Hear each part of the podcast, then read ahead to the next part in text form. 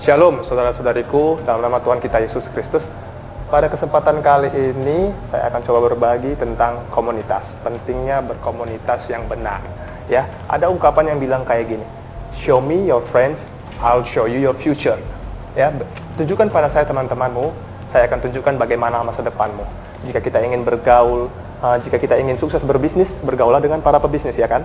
Jika kita ingin jago bermain uh, badminton, ya bergabunglah bersama orang-orang yang jago dan mahir dalam bermain badminton.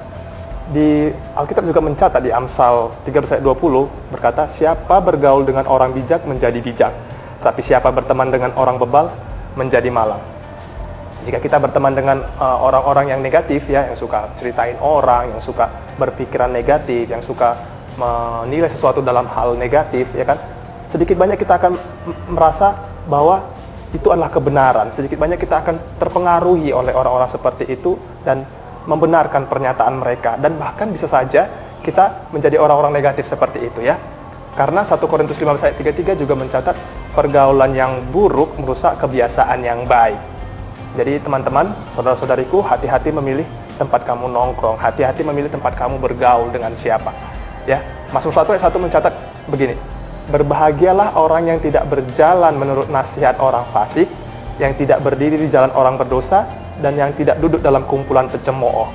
Artinya, jikalau kita salah memilih tempat pergaulan ya kan, masa kita mau dengar nasihat orang yang fasik, nasihat teman-teman yang tidak kenal Tuhan, jika kita ini adalah dalam masalah atau adalah pergumulan, pasti dong kita mau tahu apa yang benar, apa yang harus kita lakukan. Dan biasanya pesan-pesan atau hikmat itu bukan bukan berasal dari teman-teman yang negatif, pastinya dari teman-teman yang uh, juga bergaul erat dan intim dengan Tuhan.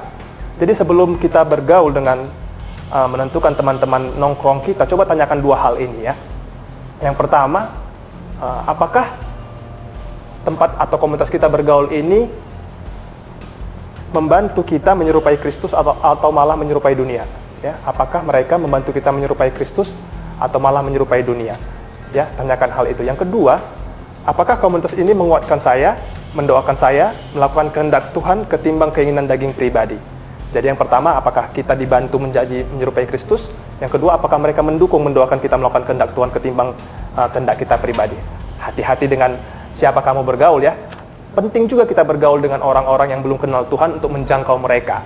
Tapi untuk menguatkan kita, untuk membantu kita mencari hikmat Tuhan, bergaulah dengan orang-orang atau komunitas-komunitas yang mendukung kau uh, men menjadi serupa dengan Kristus. Boleh dalam kelompok-kelompok pemuritan, boleh dalam kelompok-kelompok uh, pertangyangan atau komsel, kersel, apa pun bentuknya, jikalau itu ada keinginan saling membantu menguatkan dan saling menyerupai Kristus, bergabunglah bersama mereka.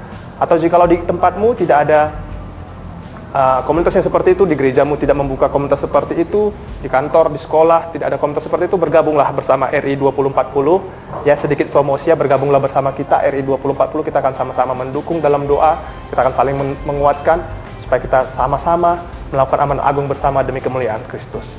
Saja yang bisa saya sampaikan saya Diego dari RI 2040 Community. Tuhan Yesus memberkati